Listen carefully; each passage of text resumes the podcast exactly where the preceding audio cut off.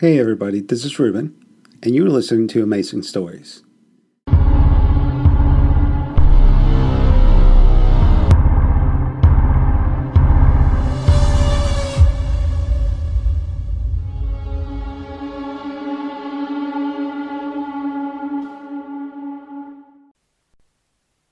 Chapter sixteen.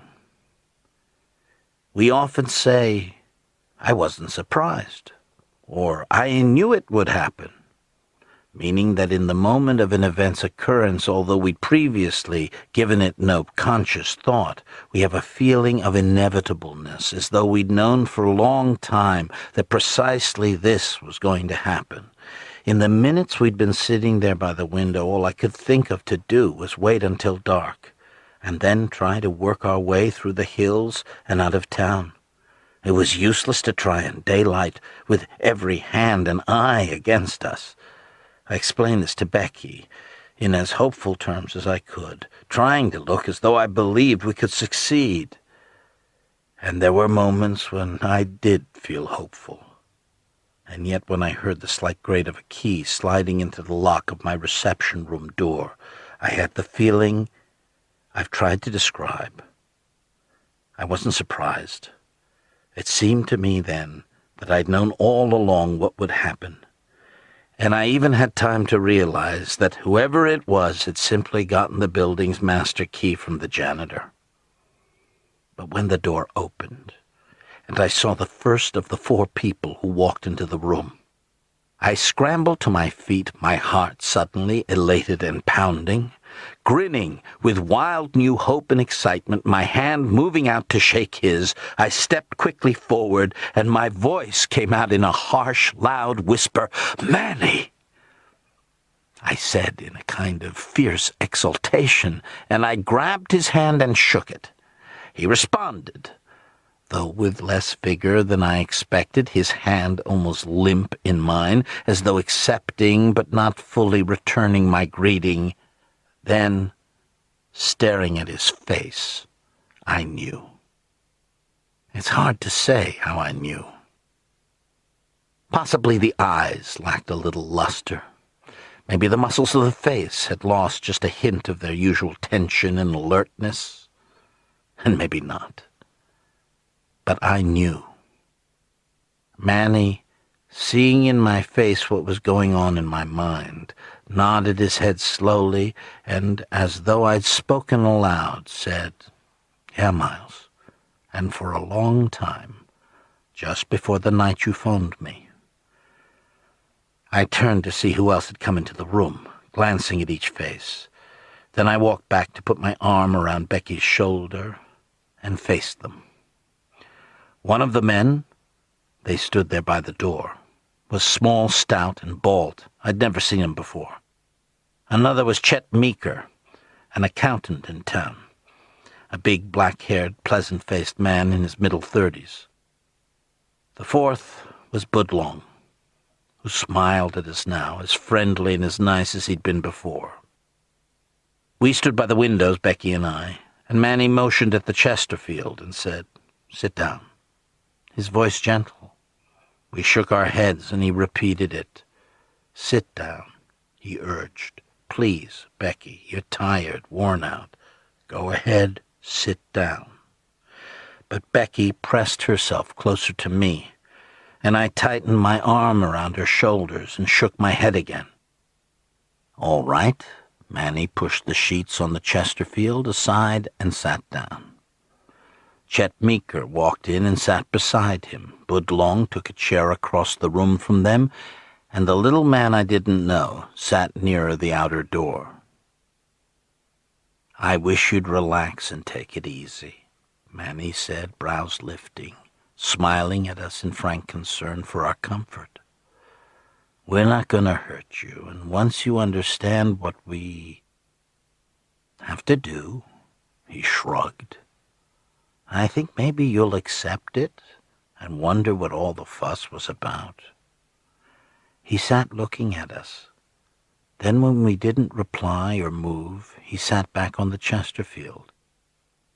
"Well, first of all, it doesn't hurt. You'll feel nothing.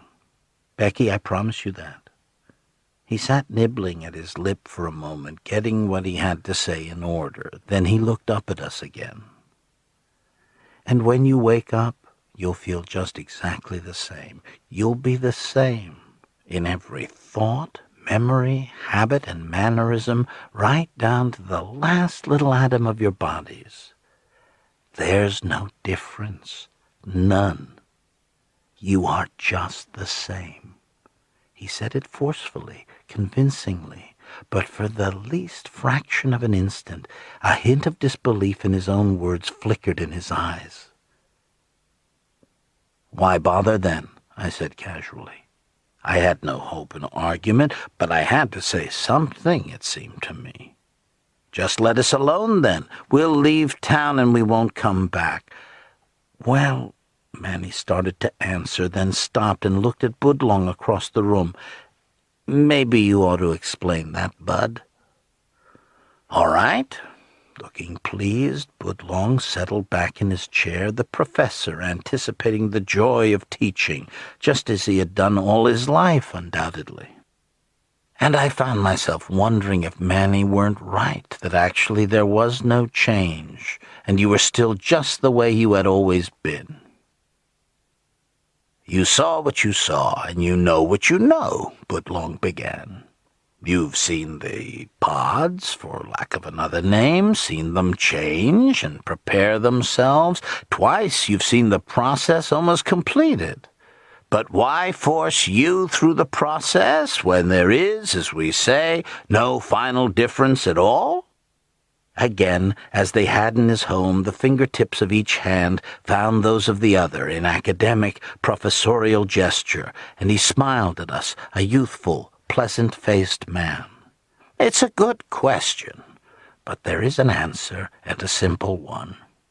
As you surmise, the pods are, in a sense, seed pods, though not in the sense that we know seeds. But in any case, they are living matter, capable, just as are seeds, of enormous and complex growth and development. And they did drift through space, the original ones anyway, over enormous distances and through millenniums of time, just as I told you. Though, of course," he smiled in polite apology, "I tried to phrase it in a way to cast doubt over the notion. They live, however. They arrived on this planet by pure chance, but having arrived, they have a function to perform as natural to them as yours are to you. And that's why you must go through the change. The pods must fulfill their function, their reason for being." "And what's their function?" I said sarcastically. Budlong shrugged. "The function of all life everywhere, to survive." For a moment he stared at me.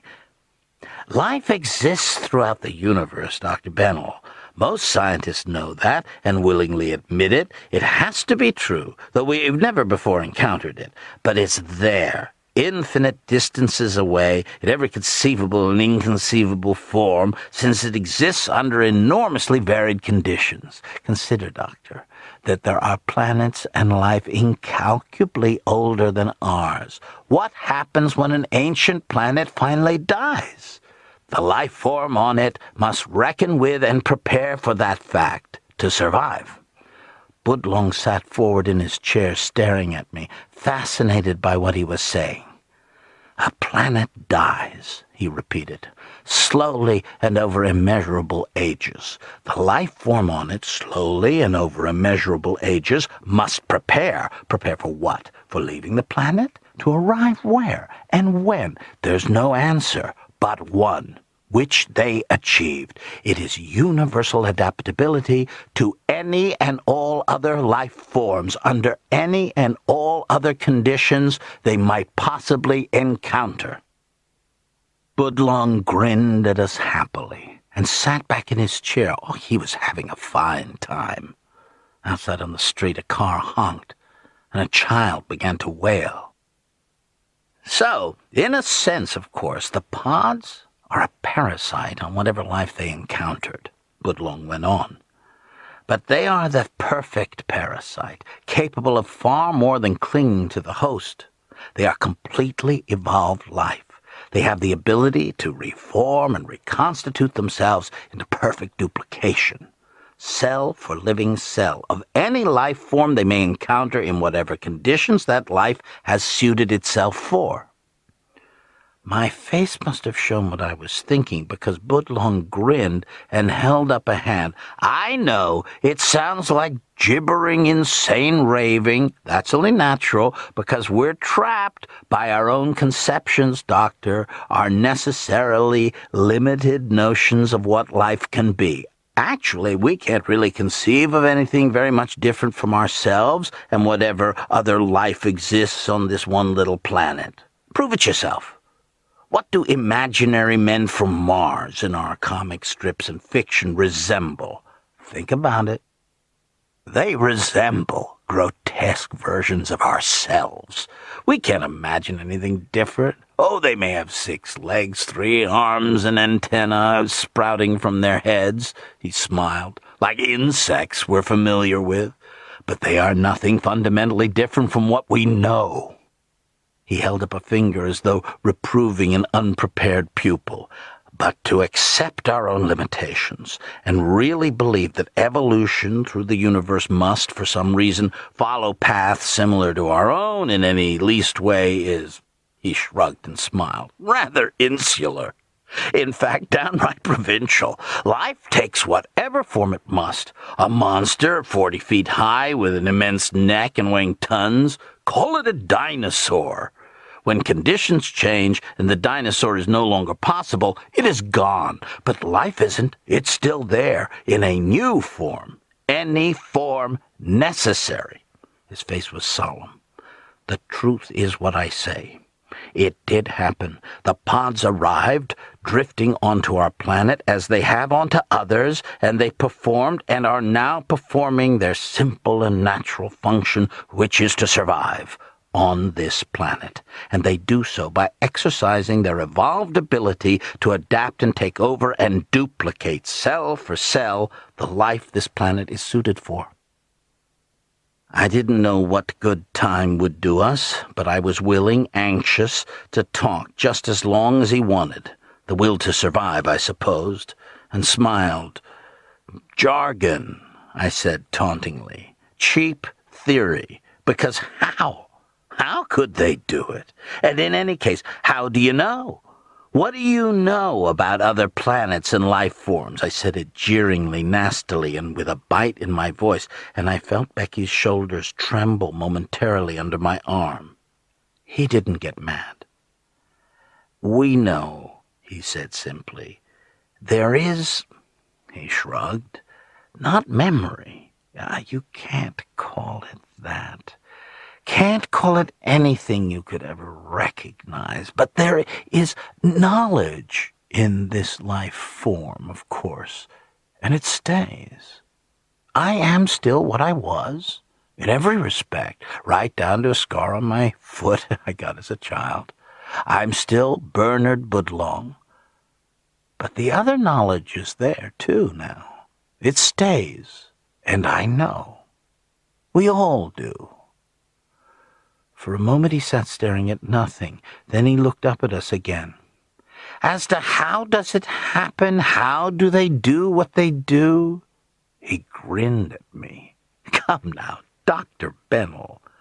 Think how little we actually know on this raw new little planet.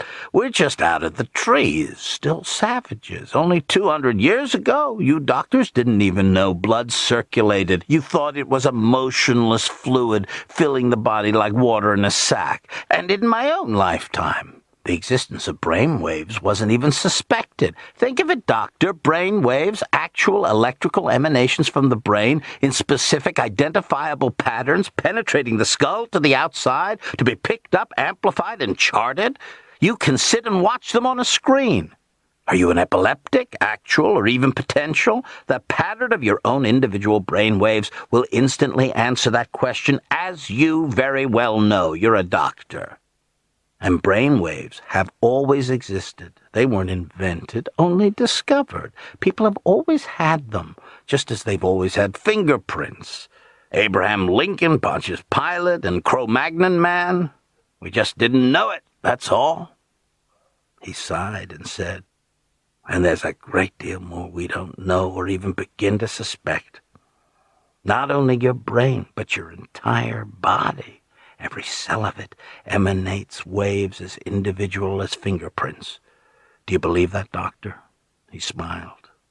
"Well, do you believe that utterly invisible, undetectable waves can emanate from a room, move silently through space, be picked up, and then reproduce precisely every word, sound, and tone to be heard in that original room, the sound of a whispered voice, the note of a piano, the plucked string of a guitar? Your grandfather would never have believed such an impossibility, but you do. You believe in radio. You even believe in television." He nodded. "Yes, Doctor Bennell, your body contains a pattern. All living matter does.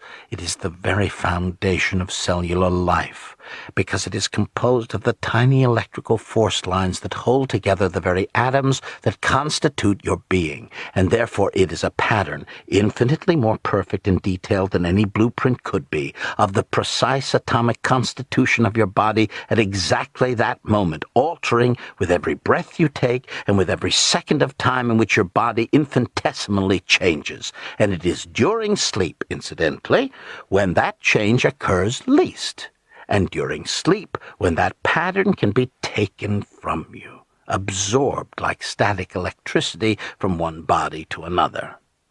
Again he nodded. "So it can happen, Doctor Bennell, and rather easily. The intricate pattern of electrical force lines that knit together every atom of your body to form and constitute every last cell of it can be slowly transferred. And then, since every kind of atom in the universe is identical, the building blocks of the universe, you are precisely duplicated. Atom for atom, molecule for molecule, cell for cell, down to the tiniest scar or hair on your wrist. And what happens to the original? The atoms that formerly composed you are static now. Nothing. A pile of gray fluff. It can happen. Does happen. And you know that it has happened. And yet you will not accept it?" He watched me for a moment, then smiled. "Though perhaps I'm wrong about that. I think maybe you have accepted it."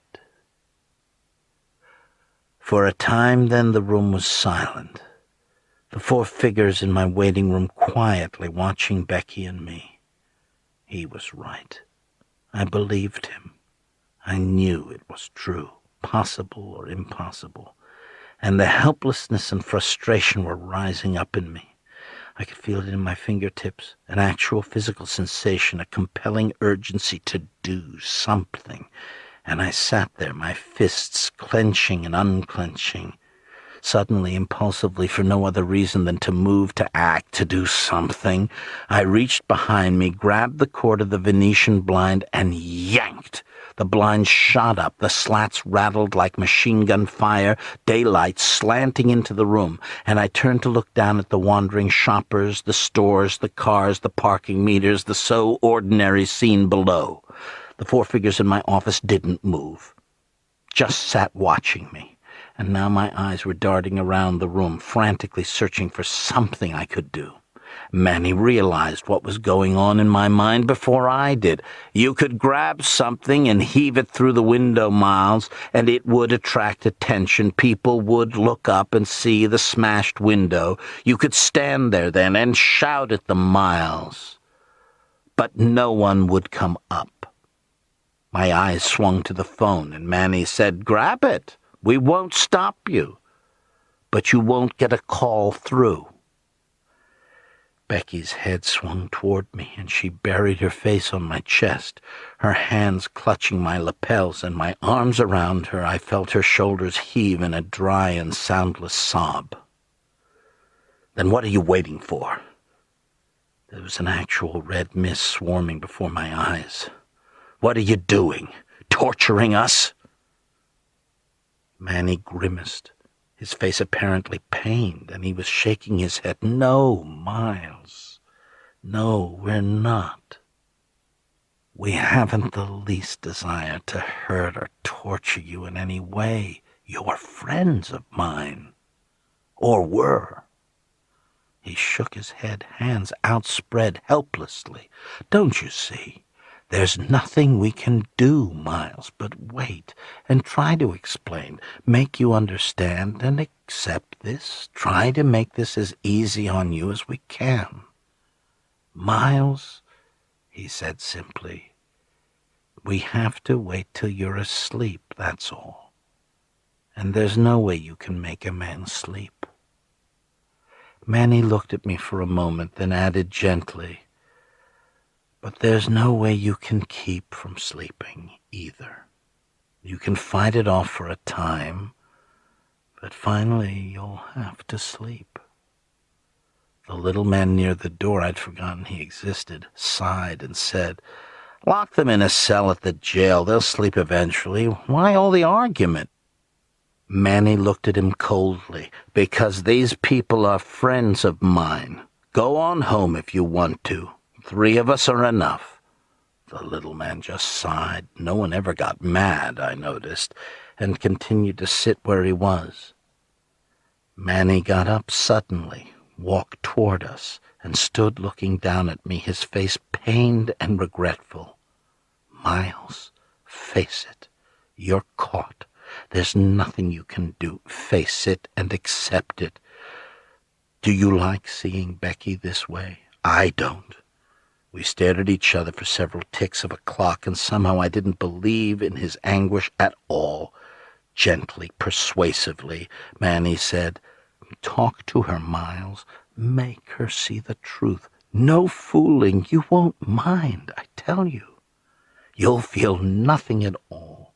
Sleep, and you'll wake up feeling exactly the same as you do now, only rested. You'll be the same. What the hell are you fighting? After a moment he turned and walked back to the Chesterfield. Chapter seventeen.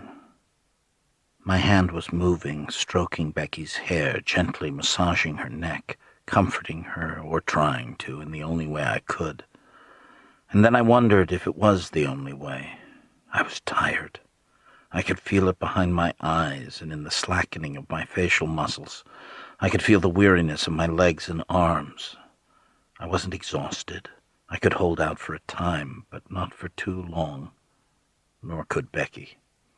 And the idea of sleep, of just dropping my problems and letting go, letting sleep pour through me, and then waking up, feeling just the same as I did now, still Miles Bennell. It was shocking to realize how terribly tempting the idea was.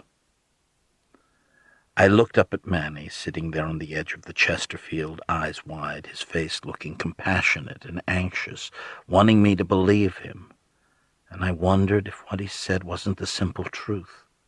Even if it wasn't, holding Becky, feeling the tiny tremble of her body, and knowing how terrified she was, was more than I could take. And I knew there was something more I could do for her than simply sitting there stroking her hair. I could persuade her. I could accept what Manny had said, accept and believe it, and then let my conviction convince her. It might even be true. It might. My hand steadily stroking Becky's hair, holding her tight to me. I thought about it. Feeling the steady trembling of her body, feeling my own weariness, letting the will to believe strengthen and grow. Then, Budlong was right. The will to survive cannot be denied. And I knew we'd fight, that we had to, like a condemned man futilely, holding his last breath in a gas chamber. We had to hold out as long as we possibly could, struggling and hoping, even when there was no possible hope left. And now I turned to Budlong, trying to think of something, anything to say, to keep us awake, to find some point of attack, hoping for... I didn't know what. How did it happen? I said conversationally. All of Mill Valley? How, how did it work? He was willing to answer. And I knew Manny was right. They were simply going to wait till finally we had to sleep. A little blindly at first, Budlong said pleasantly. The hulls, the pods, drifted down in this area. It could have been anywhere, but it happened to be here. They came to rest on the Parnell farm on a trash pile, and their first efforts were merely a blind duplication of what they encountered first, an empty tin can stained with the juice of once living fruit, a broken axe handle of wood. It's a natural waste, the waste of any kind of seed spore falling in the wrong places. Others, though, a few of them, and as a matter of fact it would have taken only one success, fell or drifted or were blown or carried by curious people into the right places, and then those who were changed recruited others, usually their own families. The case of your friend, uh, Wilma Lentz, is a typical one. It was her uncle, of course, who placed the hull in their basement that effected her change. It was Becky's father who... Politely, he didn't finish that sentence. In any event, from the moment the first effective changeover occurred, chance was no longer a factor. One man alone, Charlie Buchholz, the local gas and electric meter reader, brought about over seventy changeovers. He enters basements freely and usually with no one accompanying him. Delivery men, plumbers, carpenters affected others, and of course, once a changeover had occurred in a household, the rest were usually rather easily and quickly made. He sighed regretfully. There were accidents, of course, slip-ups. One woman saw her sister lying in bed asleep, and a moment later, the process unfinished as yet, she also saw her sister apparently lying asleep in a guest room closet. She simply lost her mind. Some people, realizing, struggled. They resisted and fought. It's hard to see why, and it was unpleasant for everyone. Households with children were occasionally a little difficult. They're sometimes quick to recognize even tiny and trivial differences. But all in all, it was simple and fast. Your friend, Wilma Lentz, and you, Miss Driscoll, are sensitive people. Most people weren't aware of any change at all, because there is none of significance. And, of course, the more changeovers made, the more rapidly the remainder go. And now I'd found a point of attack. But there is a difference. You just said so. Not really, and nothing lasting. But I wouldn't let it go. He'd reminded me of something. I saw something in your study, I said slowly, thinking about it. It meant nothing to me at the time, but now you've made me remember it. And I'm remembering something Wilma Lentz said, too, before she changed. They sat watching, quietly, waiting. You told me in your study that you were working on a thesis or paper of some sort, a scientific study, and an important one to you, yes? I leaned toward him, my eyes holding his. Becky lifted her head to stare at my face, then turned to Budlong. There was only one way Wilma Lentz knew. Ira wasn't Ira. Just one way to tell, because it was the only difference. There was no emotion. Not really. Not strong and human. But only the memory and pretense of it in the thing that looked, talked, and acted like Ira in every other way. My voice dropped, and there's none in you, Budlong. You can only remember it. There's no real joy, fear, hope, or excitement in you, not any more. You live in the same kind of grayness as the filthy stuff that formed you. I smiled at him. Professor, there's a look papers get when they're left spread out on the desk for days. They lose their freshness somehow. They look different. The paper wilts, wrinkles a little from the air and moisture, or I, I don't know what. But you can tell by looking that they've been there for a long time. And that's how yours looked. You haven't touched them since the day, whenever it was, that you stopped being Budlong. Because you don't care anymore. They mean nothing to you. Ambition, hope, excitement. You haven't any. Manny, I swung to him. The high school textbook you were planning, an introduction to psychiatry, the draft you were working on every spare minute you had. What happened to it, Manny? When did you last work on it, or even look at it? All right, Miles, he said quietly. So you know. We tried to make it easy on you, that's all. Because after it was over, it wouldn't have mattered. You just wouldn't have cared. Miles, I mean it. his brows raised persuasively. It's not so bad. Ambition, excitement, what's so good about them, he said. And I could tell he meant it. And do you mean to say you'll miss the strain and worry that goes along with them? It's not bad, Miles, and I mean that. It's peaceful, it's quiet, and food still tastes good, books are still good to read, but not to write, I said quietly. Not the labor, hope, and struggle of writing them, or feeling the emotions that make them. That's all gone, isn't it, Manny? He shrugged. I won't argue with you, Miles. You seem to have guessed pretty well how things are. No emotion. I said it aloud but wonderingly, speaking to myself. Manny, I said as it occurred to me, can you make love, have children? He looked at me for a moment. I think you know that we can't, Miles. Hell, he said then, and it was as close to anger as he was capable of coming. You might as well know the truth. You're insisting on it. The duplication isn't perfect, and can't be. It's like the artificial compounds nuclear physicists are fooling with, unstable, unable to hold their form. We can't live, Miles. The last of us will be dead, he gestured with a hand as though it didn't matter, in five years at the most. And that's not all, I said softly. It's everything living, not just men. But animals, trees, grass, everything that lives. Isn't that right, Manny? He smiled wryly, tiredly. Then he stood, walked to the windows, and pointed. There in the afternoon sky hung a crescent moon, pale and silvery in the daylight, but very clear. A thin streamer of fog was moving across it. Look at it, Miles. It's dead. There hasn't been a particle of change on its surface since man began studying it. But haven't you ever wondered why the moon is a desert of nothingness? The moon, so close to the earth, so very much like it, even once a part of it, why should it be dead? He was silent for a moment, and we stared at the silent, unchanging surface of the moon. Well, it wasn't always, Manny said softly. Once it was alive. He turned away back to the Chesterfield and the other planets revolving around the same life-giving sun as this one, Mars, for example. His shoulder lifted slightly. Traces of the beings that once lived there still survive in the deserts, and now it's the Earth's turn. And when all these planets are used up, it doesn't matter.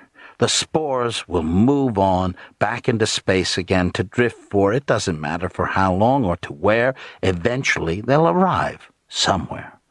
Budlong said it, parasites, parasites of the universe, and they'll be the last and final survivors in it. Don't look so shocked, Doctor, Budlong was saying mildly. After all, what have you people done with the forests that covered the continent and the farmlands you've turned into dust? You, too, have used them up and then moved on. Don't look so shocked. I could hardly say it. The world, I whispered. You're going to spread over the world. He smiled tolerantly. What did you think? This county, then the next ones, and presently northern California, Oregon, Washington, the West Coast. Finally, it's an accelerating process, ever faster, always more of us, fewer of you. Presently, fairly quickly, the continent, and then, yes, of course, the world. I whispered it. But where do they come from, the pods? They grow, of course. We grow them. Always more and more. I couldn't help it. The world, I said softly. Then I cried out, but why? Oh, my God, why? If he could have been angry, he would have. But Budlong only shook his head tolerantly. Doctor, doctor, you don't learn. You don't seem to take it in. What have I been telling you? What do you do, and for what reason? Why do you breathe, eat, sleep, make love, and reproduce your kind? Because it's your function, your reason for being. There's no other reason, and none needed. Again, he shook his head in wonder that I failed to understand. You look shocked, actually sick. And yet, what has the human race done except spread over this planet till it swarms the globe several billion strong? What have you done with this very continent but expand till you fill it? And where are the buffalo who roamed this land before you? Gone. Where is the passenger pigeon, which literally darkened the skies of America in flocks of billions? The last one died in a Philadelphia Zoo in nineteen thirteen. Doctor, the function of life is to live if it can, and no other motive can ever be allowed to interfere with that. There's no malice involved. Did you hate the buffalo? We must continue, because we must. Can't you understand that? He smiled at me pleasantly. It's the nature of the beast. And so finally I had to accept it. The condemned man finally exhaling, pausing, then sucking death into his lungs because he can't hold out any longer. There was nothing I could do but this.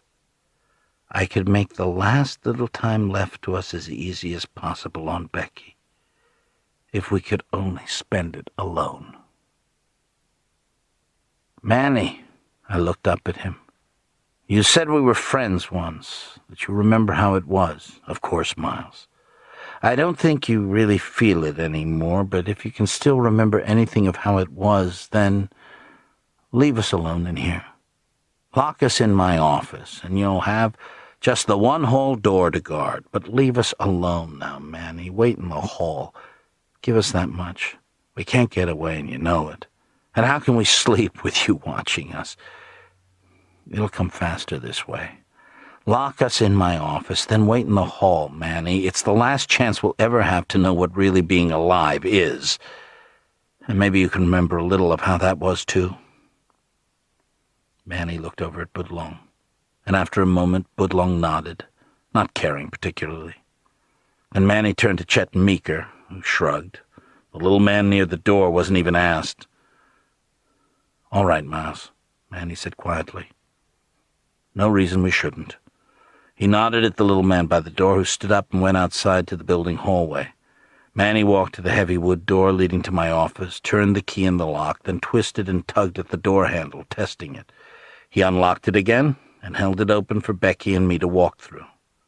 Slowly it began swinging shut behind us, and just before it closed, I caught a final glimpse of the little man coming back into the reception room from the building hallway, and his body was nearly hidden by the two enormous pods he was carrying in his arms.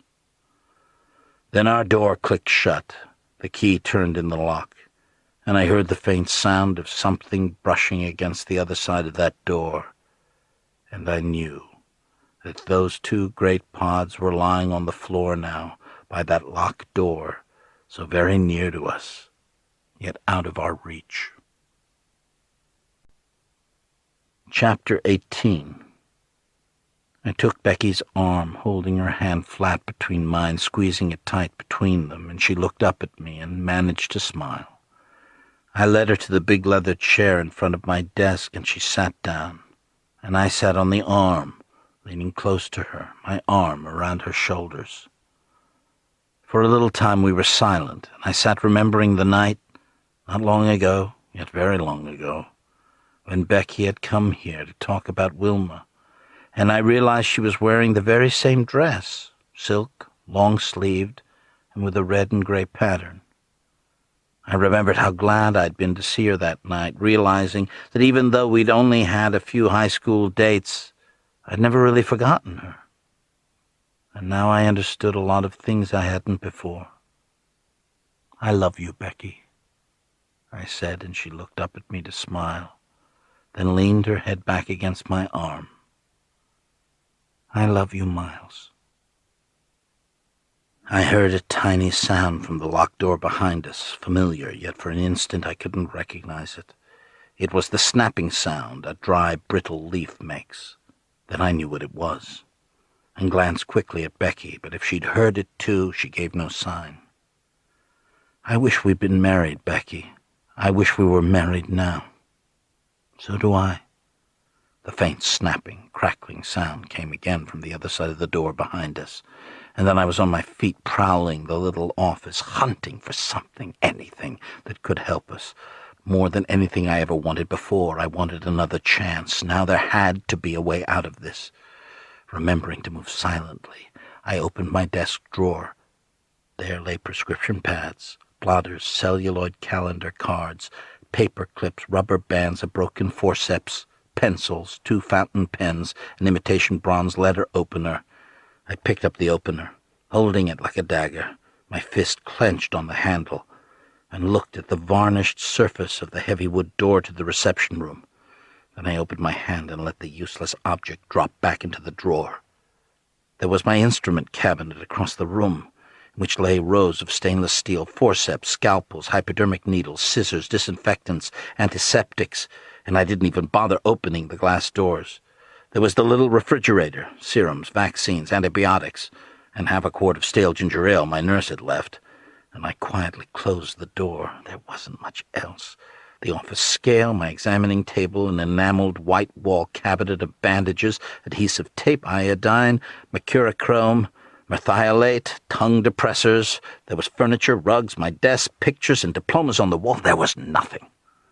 I turned to Becky, my mouth opening to say something, and my heart stopped, then began to pound, and I took two fast steps to her chair, grabbing her shoulders and shaking her hard, and her eyes flew open.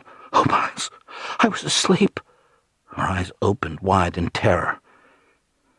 In the lower left-hand desk drawer, I found the Benzedrine tablets, went to the washroom for a glass of water, then gave Becky one tablet. I looked at the little bottle for a moment, then slipped it into my pocket without taking a tablet. I could hold out for a while yet, and it was best for us to take these alternately, the one keeping the other awake.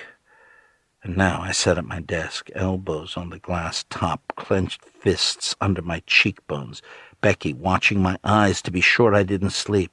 If there was any way out of this, it was in my mind, not in my feet prowling the office. Time passed, with an occasional brittle snap from the other side of the closed door before me, and we both heard, and neither of us would glance at that door. I made myself sit where I was, remembering everything I knew about the great pods. After a time, I looked up slowly. In the leather chair across my desk, Becky sat silently and alertly watching me, her eyes bright now from the Benzedrine. Very quietly, both asking her advice and thinking out loud, I said, "Suppose, just suppose there was a way, not to escape, there's no way to escape, but to make them take us somewhere else, instead of here." I shrugged. Oh, to the city jail, I guess. Suppose there was a way to do that. What are you thinking of, Miles? I don't know. Nothing, probably. I, I, I was thinking of a way to maybe spoil their damn pods. Though I'm not even sure we could. But they just get more. They take us somewhere else and get more. We wouldn't have accomplished a thing. We might gain a little more time, Becky said, because I doubt if there are any more pods at the moment. I think we saw all that were ready. She nodded at the window in the street below. I should think they'd used all they had ready. Maybe the two out there, she indicated the locked door, are the last two we saw left in Joe Grimaldi's truck. There are more growing. All we'd have gained is a little reprieve. I was soundlessly, frustratedly hitting the knuckles of my fist into the palm of my other hand. And that's not enough. It's no good. I was frowning hard, trying to think clearly. A little more time isn't what we want to end up with. If there's a way to make them take us out of here, down out of the building, that has to be our chance. There won't be any other. Becky said, "Do you think you could hit them? Knock them out unexpectedly, leaving the building? Like you did Nick Griff?" I was shaking my head.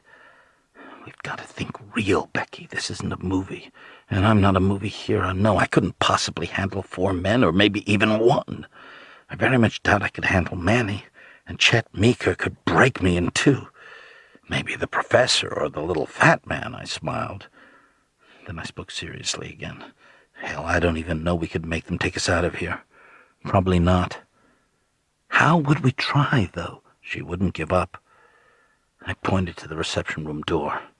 "Right now, if Budlong is right, the things out there are preparing, preparing, more or less blindly at first, to imitate and duplicate whatever life substance they encounter, cell and tissue, bone structure and blood, and that means us. Once we lie quietly asleep, our body processes slowed down and defenseless. But suppose, I looked at Becky, hesitating, if this weren't the answer, I didn't know what else could be. Yet suppose, I said slowly, that we made those two pods out there expend themselves on something else. Suppose we provided a substitute, Fred and his girlfriend. She frowned a little, not getting what I meant, and I reached out and opened the wall closet beside my desk. The skeletons, I said, pointing at them, standing, hollow-eyed and grinning in my closet. They did live. Suddenly I was talking rapidly and excitedly, almost as though convincing Becky were all I need to do. Their bone structure, human and absolutely complete, and if Budlong is right, the atoms that compose them are held together still by the very same sort of patterns of force lines, or whatever he wants to call them, that held them together in life, and that hold ours together now. There they are, asleep and more than asleep, ready, willing, and just possibly able to be taken over, their patterns blindly copied and reproduced instead of ours. After a moment, Becky said, "We can't lose by trying, Miles." And before she finished, I was on my feet, in absolute silence, infinitely careful not to bump the loose swinging limbs against the closet walls. I lifted out first the taller male skeleton, carried it to the locked reception room door, and laid it on the floor, face down, so we wouldn't see that grinning face. Seconds later, I laid the female skeleton beside it. We stood looking down at them for a moment. Then I turned to the instrument cabinet at the wall, carefully opened the glass door, and took out a twenty cc syringe. I tilted a glass alcohol dispenser against a wad of sterile cotton, then swabbed a small area on Becky's arm, then on mine, then led Becky to the reception room door. From a vein in her forearm, I withdrew twenty cc's of blood, and a moment later, quickly, before the blood could clot, the collar and several rib bones of the nearer figure on the floor were streaked red. From my own arm I withdrew another twenty cc's and bent quickly over the other figure. "Miles, don't, don't!" I looked up to see Becky quickly shaking her head, eyes averted, her face paling, but I didn't stop. "Miles, please, I can't stand it, the way they look. Please, don't, no more!" I stood and turned toward her. "All right," I nodded. I don't know at all that it'd do any good, except that it's just that much more living matter. I let it go and didn't finish, but I left the figures on the floor as they were. I didn't really know what I was doing, but I left them as they were. I did one more thing. I didn't ask Becky's permission. I took my desk scissors, snipped off a good chunk of her hair, then a handful of mine, and scattered them on the two figures on the floor. Now there was nothing to do but wait. We sat, Becky in the leather chair, I at my desk. Then Becky began speaking, slowly, doubtfully, and pausing often to look at me questioningly. She described an idea that had occurred to her. I listened, and when she stopped, waiting for an answer from me, I smiled and nodded a little, trying not to look immediately discouraging. Becky, it might, it, it probably would work as far as it goes, but I'd still end up struggling on the floor with two or three men on top of me. She said, "Miles, I know there's no reason why anything we think of has to work out at all, but now you're thinking like a movie. Most people do, sometimes anyway. Miles, there are certain activities most people never actually encounter all of their lives, so they picture them in terms of movie-like scenes. It's the only source most people have for visualizing things they've had no actual experience of. And that's how you're thinking now. A scene in which you're struggling with two or three men, and, Miles, what am I doing in that scene in your mind? You're seeing me cowering against a wall, eyes wide and frightened, my hands raised to my face in horror, aren't you?" I thought about it, and she was right, very accurate, in fact, and I nodded. She nodded, too. "And that's how they'll think, the stereotype of a woman's role in that kind of situation. And it's exactly what I will do until I know they've seen and noticed me. Then I can do exactly what you did. Why not?" I was considering what she'd said, and Becky persisted, unable to wait. "Why not, Miles? Why can't I?" She paused for an instant, then said, "I can. You'll be beaten up. You'll have a bad minute or so, but then, Miles, why couldn't it work?" I was afraid. I didn't like this at all. This was real, genuinely and simply a matter of life or death for us, and I saw that we were going at it in a spur-of-the-moment improvising way. We had to think, be certain, make sure of what we were doing. Take the time to be right and know we were right. Yet now, like soldiers suddenly caught in enemy fire, the most important thinking of our lives had to be improvised on the spot under terrible strain, with the penalty for anything less than perfection being death or worse. There was no time for more careful planning. We certainly couldn't sleep on it, I thought, and smiled with no amusement at the joke. "Miles, come on," Becky whispered. She was standing, reaching across the desk, yanking at my sleeve. "You don't know how much longer we have." There was a light tapping at the outer door of my office, and from the hallway outside I heard Manny's voice, very soft and quiet. "Miles," he whispered, then paused. "Miles?" "I'm sorry, Manny," I called out, "but we're still awake. I can't help that. You know we'll stay awake as long as we can, but it won't be too long. It can't be." He didn't answer, and now there was no guessing how much longer we'd be alone. I hated what we were going to do, hated pinning hope on this one flimsy notion of Becky's, but certainly I couldn't think of anything else at all. "All right." I stood up, then walked to the little wall cabinet and took out a wide roll of adhesive tape. At the instrument cabinet, I gathered up everything else we needed. Then, at my desk, I unbuttoned Becky's sleeves at her wrists, pushed back my coat sleeves, and went to work. It didn't take long, four minutes maybe, and while I was pulling down my sleeves, Becky buttoning the sleeves of her dress, she gestured with her head. "Miles, look." I turned to look, narrowed my eyes to make sure I was seeing it. And then I knew I was. The yellow-white bones on the floor looked different. I can't say how, but looking at them now, there was simply no doubt that they'd changed.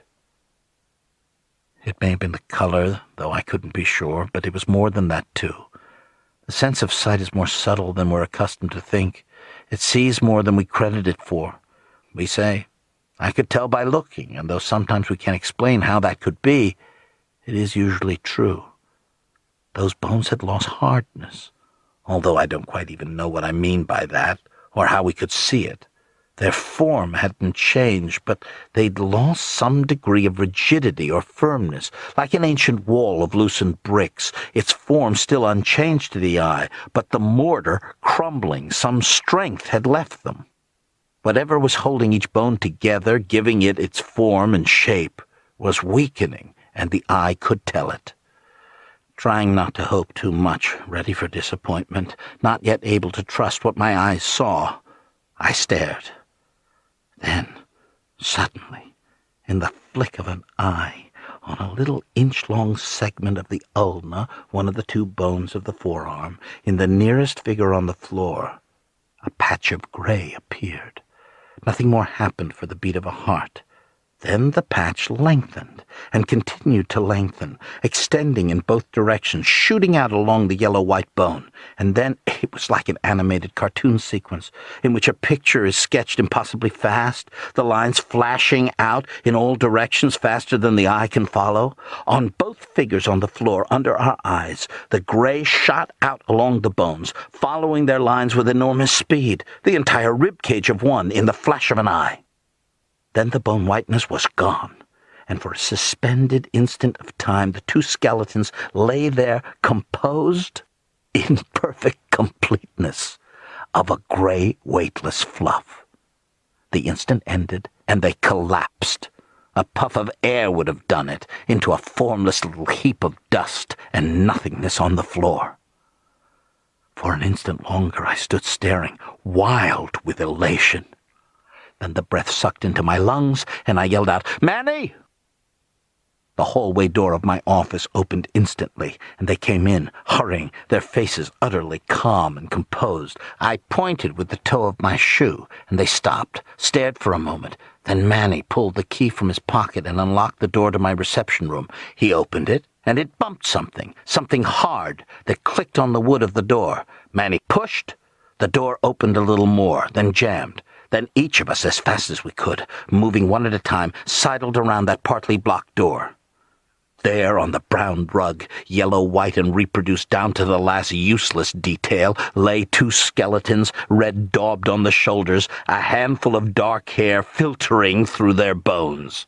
Face down on the floor, they grinned liplessly and unceasingly at the joke. Beside and under them, nearly unnoticeable on the rug, lay the little brittle fragments of all that remained of the two great pods. Manny nodded slowly several times, lips folded in, thinking to himself, and Budlong said, "That's very interesting, really very interesting. Do you know," he turned to me conversationally, eyes friendly as ever, "that had never occurred to me, and yet, of course, it's perfectly possible. Interesting." He turned to look down at the floor again. "All right, Miles." Manny looked musingly at me. "I guess we will, at that, have to hold you in a cell till we can get others. Sorry, but it's what we'll have to do."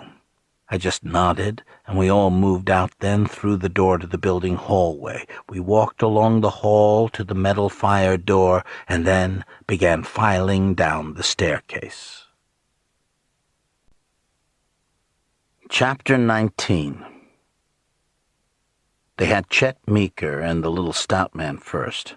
Becky and I were in the middle, Manny and Budlong directly behind us. There was no reason I could think of for waiting, and as we approached the between-floors landing, I brought my hands together, arms hanging loosely before me, and the thumb and forefinger of my left hand reached into my right sleeve, and the thumb and forefinger of the other hand into the left sleeve. The fingers of each hand touched and pulled loose the strips of adhesive just above my cuff lines.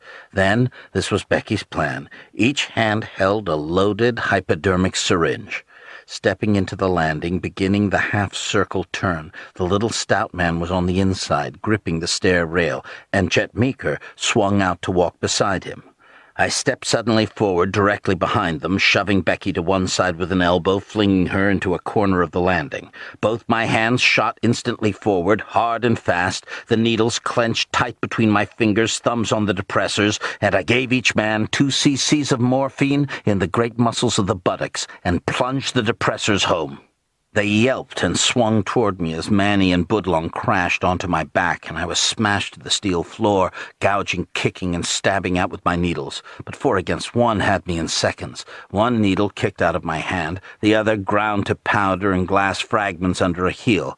They had an arm and both legs pinned tight, and I was wrenching and jerking the free arm, trying to keep them from pinning it.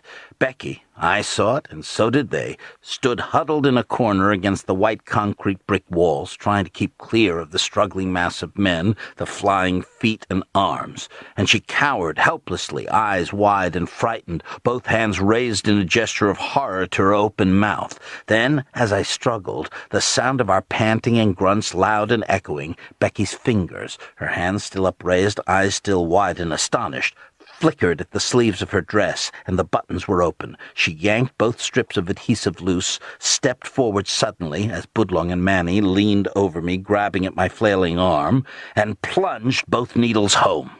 The two men straightened. I lay there motionless, staring and fascinated, and for a moment we all stood, knelt, or lay in a frozen tableau. They stared at Becky, then looked down at me.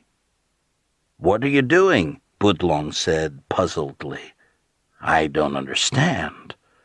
Then I rolled to my knees, started to rise, and they were on me again. It isn't easy to judge how long we struggled there. But then Chet Meeker, kneeling on my arm, sighed gently and toppled limply sideways onto the stairs, and rolled slowly, bumping each step till his feet caught in the stair rail, and he lay there stirring sluggishly and staring up at us. They stared after him, and Manny said, "Hey!" Then the little stout man, kneeling at my head, directly in back of me, hands on my jaws, let go and dropped back, slumping against the wall in a sitting position, and sat there blinking at us. Budlong looked down at me, his mouth open to speak. Then his knees bent and he sat down hard enough to make the steel floor throb. Then he lay down on his side, muttering something I couldn't make out. Manny had grabbed the thin, tubular steel railing with both hands, and now he bent over to lay his forehead on the backs of his clenched hands. After a few moments, he slowly knelt to the floor, then his head dropped to hang for a moment between his still clinging arms, then his hands loosened their grip, and, still kneeling, he lay face downward on the corrugated metal floor like a man salaaming. We ran, not too fast. I kept aware that it was possible to slip and break a bone. Then we were at the metal back door of the building, pushing against it. It wouldn't open. It was locked. The building empty and full of weekend silence, and there was simply nothing to do but turn, walk the length of the building lobby, past the wall directory, toward the doors that opened onto Throckmorton Street. I remembered to say to Becky, keep your eyes a little wide and blank, not too much expression on your face, but don't overdo it. Then I pushed open the doors and we stepped onto the street, out among the people of dead and forsaken Mill Valley. Within five steps we passed a man my age. I knowed him in high school, and my face, uninterested and uncaring, I simply nodded, letting my eyes pass over his face in dull recognition. He nodded in the same way, and then we passed him. I felt Becky's arm under mine, trembling. We passed a short, plump little woman, carrying a shopping bag, who didn't glance at us. Half a dozen yards ahead, a man slid out of the front seat of a parked car and stood waiting for us, a man in uniform, a policeman, Sam Pink. I didn't let us break stride or hesitate, and we walked up to him and stopped. "Well, Sam," I said, dully, "now we're with you, and it's not so bad." He nodded, but frowningly, and glanced into his car at the humming radio. "They were supposed to let us know," he said. "Kaufman was supposed to phone the station, then we'd get a call." "I know," I nodded. "He phoned, but the line was busy. They're calling again now." I turned to gesture with my head at my office building behind us. Sam was no less and no more bright or quick than he had ever been, and now he stood staring at me, turning over in his mind what I'd said. I waited, uninterested. A moment passed, and then, as though I took his silence for the conversation conclusion, I nodded. "See you, Sam," I said emptily, and Becky's arm, tight under mine, walked on. We didn't look back, and we neither increased nor decreased our pace. We walked to the next corner, then turned right. As we turned, I saw Sam Pink turn into the office building and disappear from sight, and now we ran. Down the dead-end half-block of small homes that ended in the low range of hills more or less paralleling Throckmorton. Halfway there, a woman stepped out from the walk leading to one of the houses and confronted us, a little old woman who held up her hand in the abrupt, peremptory manner with which old people sometimes halt traffic in order to stroll across the street. Habit rules us, and I stopped, knowing that this little old lady, a Missus Worth, a widow, I recognized her now, was no little old lady at all, and that I ought to smash her to the ground with my fist, not even breaking stride. But I couldn't. She looked like a woman, old, tiny, and frail, and for a moment I just stood there staring at her. Then, suddenly, I brushed her aside, pushed her with my outflung forearm, and she staggered back and nearly fell. Then we were at the end of the concrete walk, our feet hitting red dirt, and an instant later we were climbing, turning onto one of the packed dirt paths that wound up and through the Marin County hills, and we were hidden from the street by the straggling undergrowth and wild tangle shrubbery. Becky lost her shoes, slippers, in the first dozen steps, and though I knew what the path, pebbles, twigs, exposed rocks and roots were doing and would do to her feet, we couldn't stop. We had no chance. The string was nearly played out, and I knew it. I didn't try to fool myself about it. I knew these paths, hills, and winding roadways, every foot of them, but so did others, plenty of others. And between us and Freeway one oh one, the passing cars and humanity from outside, lay perhaps a couple of miles of hills, paths, fields, and even a last few acres of farmland. Against any kind of search and pursuit at all, we couldn't get through. and even as I was thinking so, the town fire signal began blasting the air, sounding very close, the fire station only two blocks away in a straight line. Mill Valley uses not a siren, but a hoarse, deep-voiced air blast signal. In timbre and pitch, it's the note of a foghorn, but the deep notes are short, emitted quickly in a rapid series of growls that vibrate the air for miles, penetrating everything.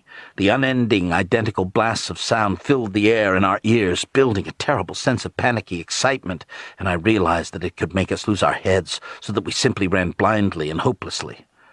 I knew that men were already flinging themselves into cars, that starters were grinding, motors catching, cars lurching forward, carrying men after us and ahead of us, more and more with every blast of that deep and terrible sound. Far ahead, men were leaving houses to spread through these hills, hunting or waiting for us. The next few minutes, no more than five perhaps, were the last moments left in which we could even hope to stay unobserved. Higher on the hill, sloping up to our right, the underbrush dwindled and gave place to an open, exposed, useless stretch of field, waist-high with brown fall weeds.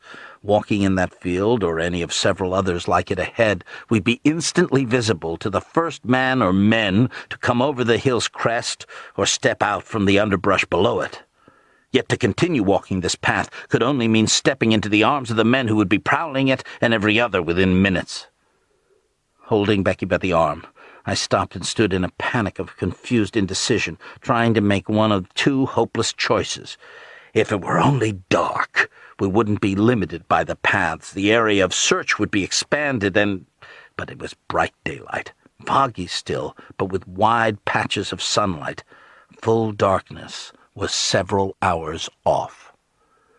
I turned suddenly, leading Becky off the path, climbing the hill to the beginning edge of the exposed, momentarily sunlit field of weeds that curved on up to the crest. Stooping, my arms moving fast, I began yanking great handfuls of weeds loose, snapping their brittle stems, gesturing violently at Becky to do the same. Then we had, each of us, a huge armload of weeds, like sheaves of wheat.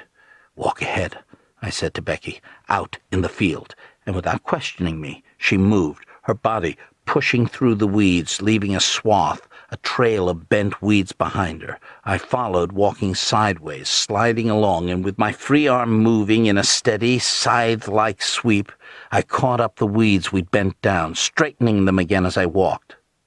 I moved fast, working with desperate carefulness, sweeping the bent weeds to an upright position again. When we'd gone twenty yards, I could see no visible trail behind us. In the center of the field now, I had Becky lie down, then I lay down beside her. I scattered her armload of yellow weeds over us, covering us.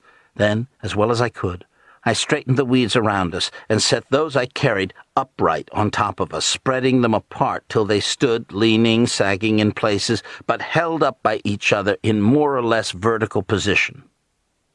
Exactly what it would look like to an observer on the edge of the field, I didn't know, but with no trail leading to it, I could only hope it wouldn't be particularly noticeable. Lying in the middle of a wide and exposed field, apparently searchable at a glance, was, I hoped, a hiding place that wouldn't occur to whoever passed it. A hunter, I told myself, expects the fugitive to run. Several minutes passed. Then, very close it seemed, I heard a voice call out. I couldn't understand it quite, but it seemed to be a name. Al, maybe. And another voice answered, "Yeah." I heard the crackling of underbrush. It continued for a time, then faded away, and I reached carefully for Becky's hand and held it. Chapter twenty. We lay for a long time, motionless, terribly uncomfortable at first, then painfully uncomfortable, but never moving, never changing position.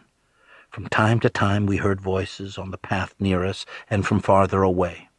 Once, for a long, long time it seemed, though it was probably no more than three or four minutes, we heard two men talking quietly, slowly climbing our hill, cutting through the field we lay in. The voices drew nearer, steadily louder in volume as they approached. Then they passed us, no more than thirty yards away. We could have heard clearly, I suppose, what they were saying, but I was too frightened and intent on guessing their progress to pay attention to the sense of their talk. Several times, very distantly, we heard automobile horns, series of short and long blasts, and some sort of signal. Then, after a very long time, we were cold, the damp and chill rising from the ground underneath us, and I knew the sun was low, that time had passed, and that we weren't going to be found, at least not here where we lay. I forced us, Becky not questioning me, to lie here till full dark, and for the last long spell of it we lay steadily, shivering, bone cold, and I had to clench my teeth till my jaws ached painfully to prevent my teeth from actually chattering. Finally we stood, stiffly, hardly able to stumble to our feet, and I saw that with darkness there had come advantages. We couldn't be seen now. It was very dark, from even eight or ten yards away, and broken stretches of fog, a real help, drifted low in the sky and across the ground. But there was that crescent moon overhead, and I knew that long before we could walk to the freeway, there would be times when we could be seen clearly. And long since, I knew, in the time we'd lain silent and motionless in this field, the search would have been organized, the hunting party completed, every able-bodied man, woman, and half-grown child in Mill Valley, for all I knew. And there was only one way we could come, the way we now began walking, toward one oh one. And they knew that, all of them, as well as we. We weren't going to get out, that was certain, and I understood it. We could only take every least chance we could give ourselves, not giving up, yielding nothing, fighting to the very last instant of time we had left. We each wore one of my shoes. Becky couldn't keep both of them on. They were far too large. But with a handkerchief stuffed in the heel of one she wore, she could keep from losing it, dragging it, shuffling through the weeds or underbrush, lifting it carefully. Favoring our stockinged feet, we walked on through the dark as quietly as we could, Becky holding my arm, while I guided us by the shapes of hill crests, an occasional small landmark, and simple dead reckoning. An hour passed, and we'd come over a mile, encountering no one, hearing no one. An illusion of hope began to grow in me, and I pictured in my mind, like a map, what lay ahead of us. And I couldn't help this. I began visualizing a picture of ourselves reaching the highway and running across it, stopping traffic suddenly, bunching it up, brakes squealing, twenty or a hundred cars deep, bumper to bumper, and filled with real and living people. We kept on, covering another half mile in another half hour. Then we were moving down the gentle slope of the final hill, toward the wide strip of empty land that paralleled the freeway along the shallow little valley through which it ran. A dozen steps more, and now, as it had been doing intermittently for an hour, the moon broke through a gap in the low layers of moving fog. In the little valley at our feet we could see the fences, some from the days when this had been farmed, and, a little to the left, the dark shape of a horse barn. Riding horses were stabled and pastured here. In an adjoining field, almost flat, it had been graded once, I saw something I'd never seen before.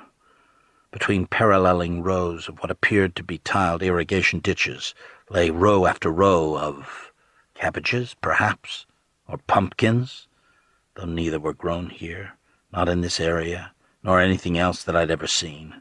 Fairly round spheres, dark circular blobs in the faint moonlight, growing in long, evenly spaced rows. I knew what they were then, and Becky beside me drew in a sudden sharp breath. There lay the new pods, as large already as bushel baskets, and still growing, hundreds of them, in the dim, even light of the moon. The sight scared me, terrified me.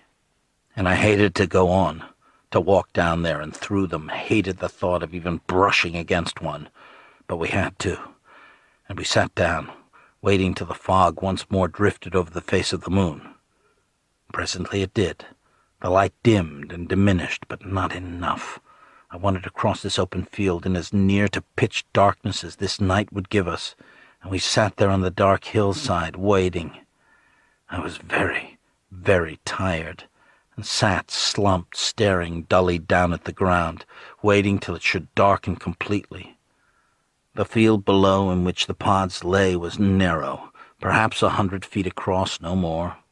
Then an acres-wide belt of weeds began, sheltering the pods from the view of the freeway beyond. I realized suddenly what would happen. Now I understood why we'd gotten as far as we had, encountering no one. There had been no point in scattering their strength through the territory we had crossed, trying to find us in the darkness. Instead, they were simply waiting for us, hundreds of silent figures strung along together in a solid line, hidden in the weed-grown fields between us and the freeway we had to approach, until presently we walked into their waiting arms and hands. But I told myself this: there's always a chance. Men have escaped from the most tightly guarded prisons other men could contrive. War prisoners have walked hundreds of miles through a population of millions, every one of them his enemy. Sheer luck, a momentary gap in the line at just the right instant, a mistake in identity made in the darkness, until the very moment you are caught. There's always a chance. And then I saw we didn't dare take even what little chance we might have had.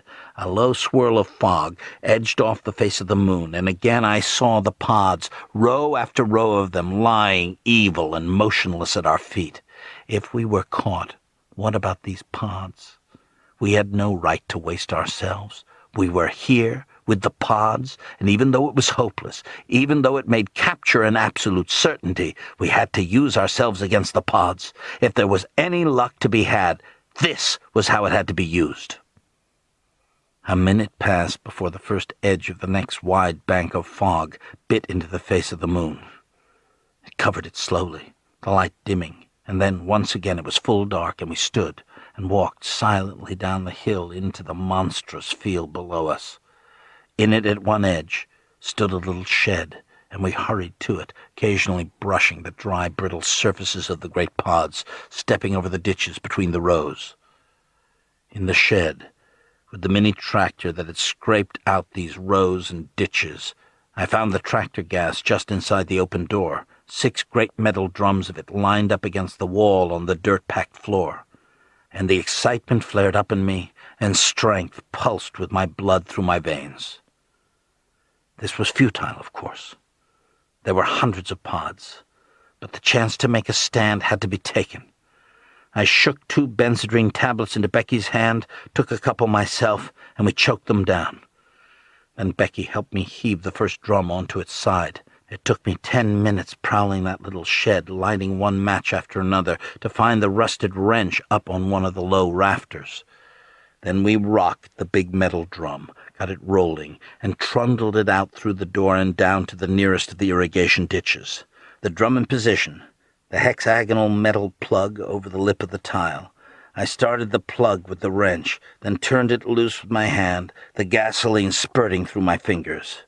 Then the plug dropped out, and in a steady, rhythmic gurgle, the gasoline poured into the tile ditch and began to flow sluggishly.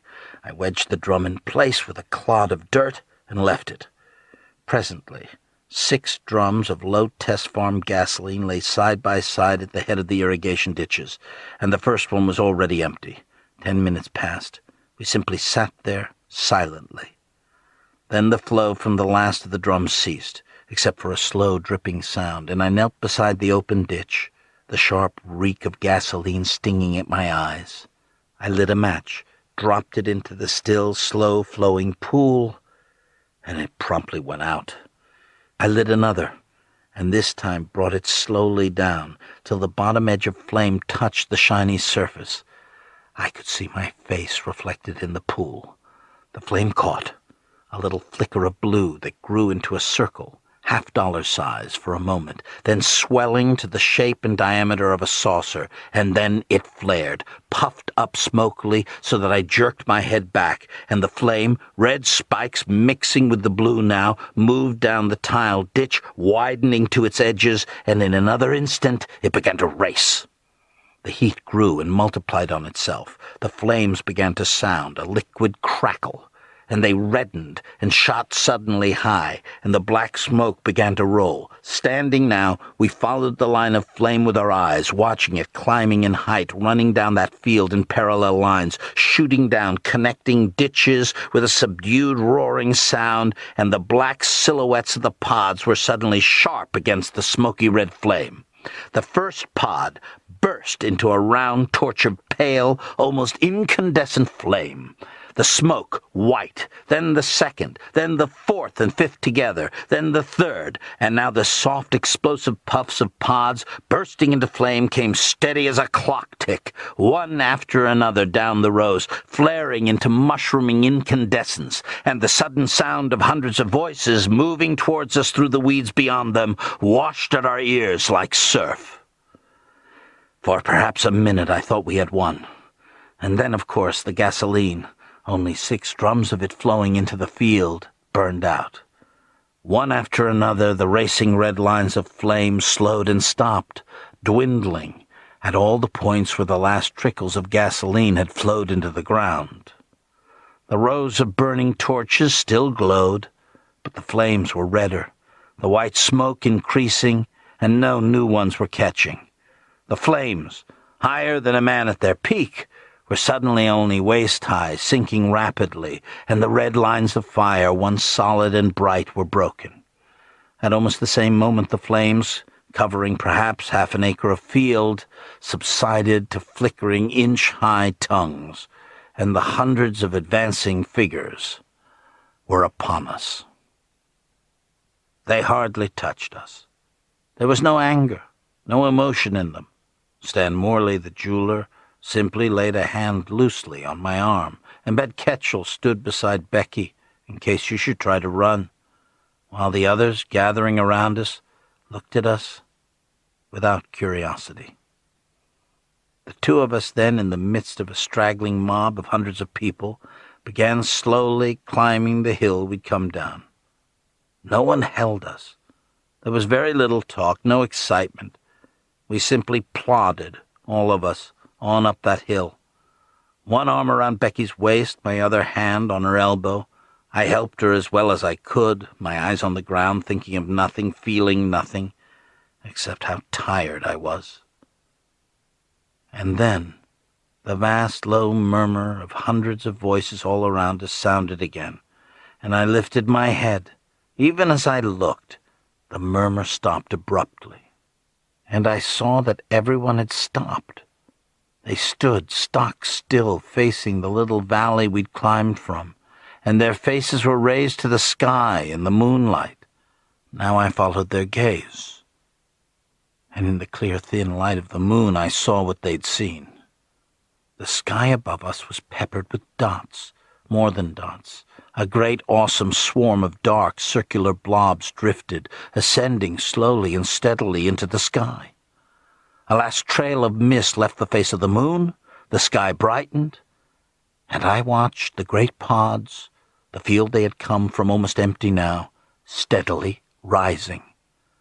Then the last few of the pods still on the ground actually moved, leaning to one side to snap the brittle stems that held them.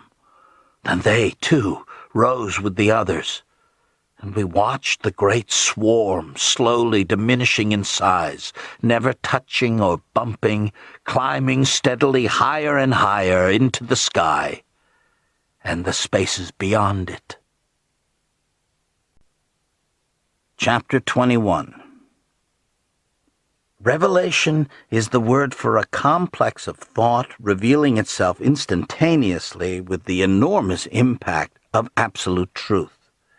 Standing motionless with Becky, my mouth agape, head far back, staring up at that incredible sight in the night sky, I knew a thousand things that would take minutes to explain, and others I can never explain in a lifetime. Quite simply, the great pods were leaving a fierce and inhospitable planet. I knew it utterly, and a wave of exultation so violent it left me trembling swept through my body, because I knew Becky and I had played our part in what was now happening. We hadn't and couldn't possibly have been, I saw this now, the only souls who had stumbled and blundered onto what had been happening in Mill Valley. There had been others, of course, individuals and little groups who had done what we had, who had simply refused to give up. Many had lost, but some of us, who had not been caught and trapped without a chance, had fought implacably. And a fragment of a wartime speech moved through my mind.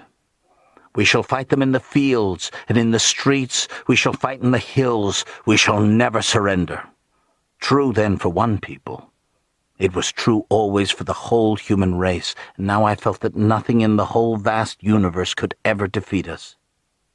Did this incredible alien life form think this too, or know it? Probably not, I thought, or anything our minds could conceive. But it had sensed it. It could tell with certainty that this planet, this little race, would never receive them, would never yield. And Becky and I, in refusing to surrender, but instead fighting their invasion to the end, giving up hope of escape in order to destroy even a few of them, had provided the final conclusive demonstration of that truth. And so now, to survive, their one purpose and function, the great pods lifted and rose, climbing up through the faint mist, on and out toward the space they had come from, leaving a fiercely implacable planet behind, to move aimlessly on once again forever, or... It didn't matter. I don't know how long we stood looking up at the sky. Presently the tiny dots became specks, and a moment later, blinking my eyes against the strain, I stared again, and they were gone. For a time I simply held Becky, squeezing her to me. Then I was aware of the murmur again, quieter now and more subdued, of the voices around us. We looked up, and they were moving past us and beyond us, on up the hill back to the doomed town they had come from. They straggled by, their faces bland and emotionless, a few of them glancing at us as they passed, most of them not even interested now. Then Becky and I walked down the hill, passing through them, dirty, our clothes smeared and wrinkled, and we limped, shuffling through the grass and weeds, one shoe off, one shoe on, in awkward, stumbling victory. Silently we passed the last of the figures around us, and then we were walking down the slope through the weeds toward the freeway and the rest of our kind. We stayed that night with the Belichicks. We found them in their home, where they'd been held, fighting sleep to the end, released now and free. Theodora was asleep in a chair. Jack sat staring out his great front window, waiting for us. There wasn't actually much to be said, though we said it, grinning with weary elation. Then, within twenty minutes, we were each of us lying in exhausted sleep. It didn't even reach the papers, this particular story. Drive across Golden Gate Bridge into Marin County today, make your way to Mill Valley, and you'll simply see a town, in a few places, a little shabbier and run down than it quite ought to be, but... not startlingly so. The people, some of them, around the bookstore plaza, for example, may seem to you strange, listless and uncommunicative, and may impress you as a little weird. You'll see more houses empty and for sale than can quite be accounted for. The death rate here is rather higher than the county average, and sometimes it's hard to know just what to write down on a death certificate.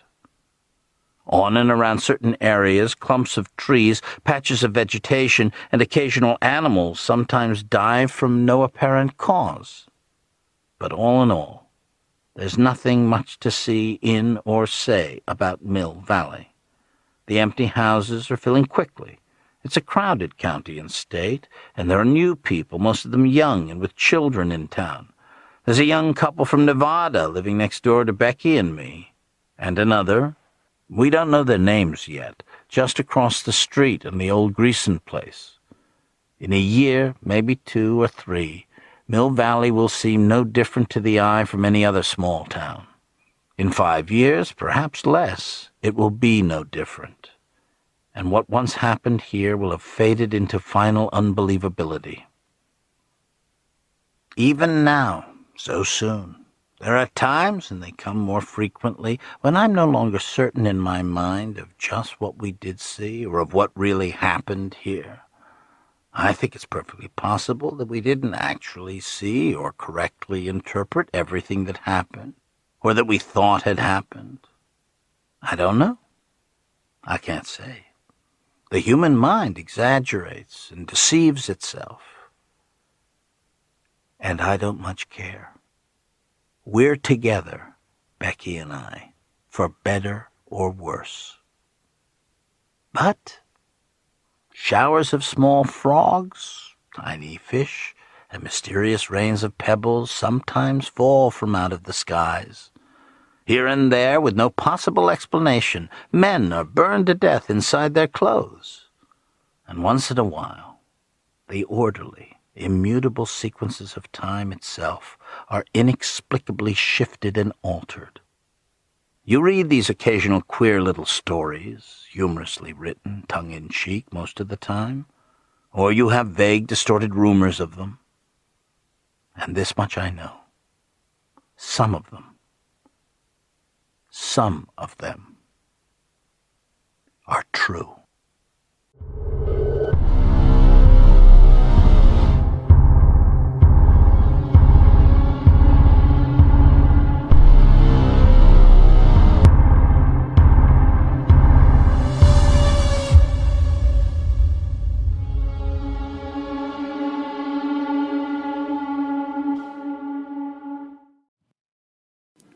Thank you for listening, and don't forget to join us tomorrow for yet another amazing story.